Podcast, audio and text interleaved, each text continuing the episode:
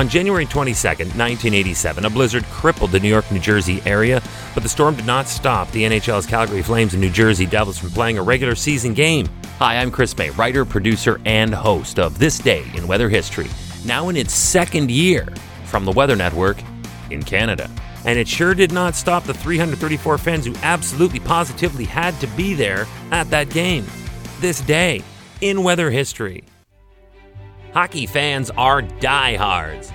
Look at it just on the surface of things. You have to pay a large sum of money to drive in winter weather to go sit in a seat in a building whose sole purpose is to make sure that the ice doesn't melt.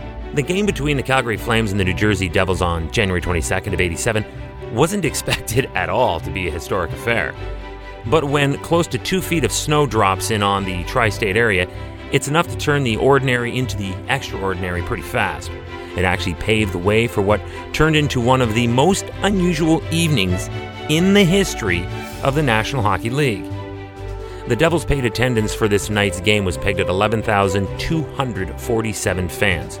What that means is this is the number of actual tickets that were sold for the game. But the snow was just too much and too fast and made conditions too dangerous for anyone to safely venture out to the arena that night. Well, of course, except for the 334 individuals who had to have either been in the arena already or around the corner in the area all day. The horrendous conditions snarled up traffic into a pretzel, and that not only prevented fans but also staff, officials, and players from getting to the arena on time or at all. The 334 in attendance, pre COVID, is still said to be the lowest in modern NHL history. So let's look at this arena now. Its seating capacity is 20,000. Hold on a second, let's back this up. Where was it in my script here? Oh, there were 11,247 fans in an arena that seats 20,000. That sounds like a typical New Jersey Devils night, yet a measly 334 showed up. The seating optics looked so sparse, the public relations staff members from the Devils went around and got the names and addresses of each individual spectator I don't think they even broke a sweat doing it. It was just such a cool opportunity to do something special for those who made it to cheer on their team. Jeff Mazzy was a spectator at the game that night and told Sportsnet.ca, and I quote, Someone from the Devils came around with a yellow pad and went to every fan to get our names and addresses. That's actually how the 334 Club came about. They then sent out a letter thanking everyone for coming. They said they were going to send everyone souvenirs and tickets, and they did.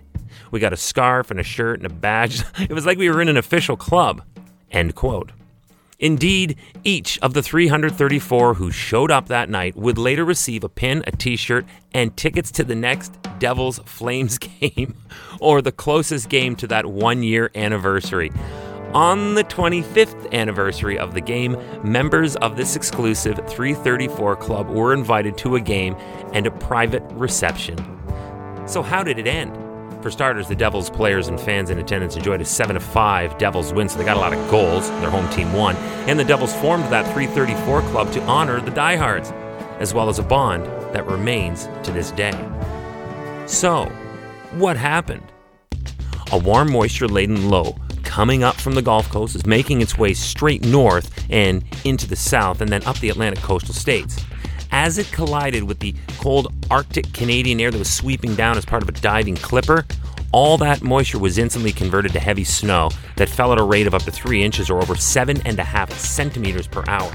It was more than enough to throttle traffic, close schools and airports, businesses, and send suddenly panicked shoppers to misguidedly and irrationally raid stores for supplies.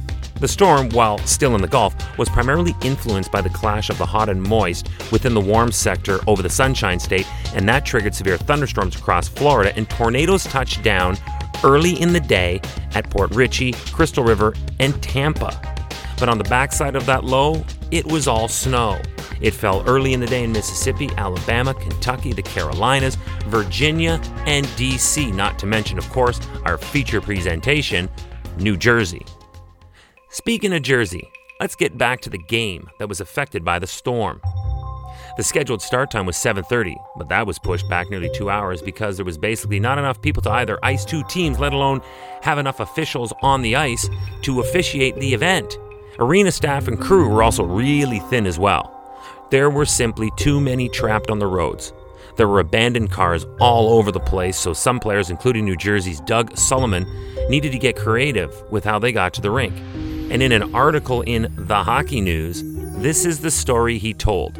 I quote I couldn't get on the regular westbound highway, so what I did was get on the off ramp and backed up on the eastbound side, and I drove in reverse for three miles, weaving in and out of parked cars all the way to the rink.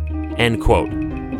I have a feeling he's safe by some statute of limitations from any penalty for admitting to that cannonball run stunt maneuver that happened this day in weather history.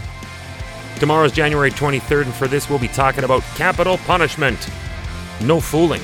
That's tomorrow on this day in weather history with me, your host, Chris May.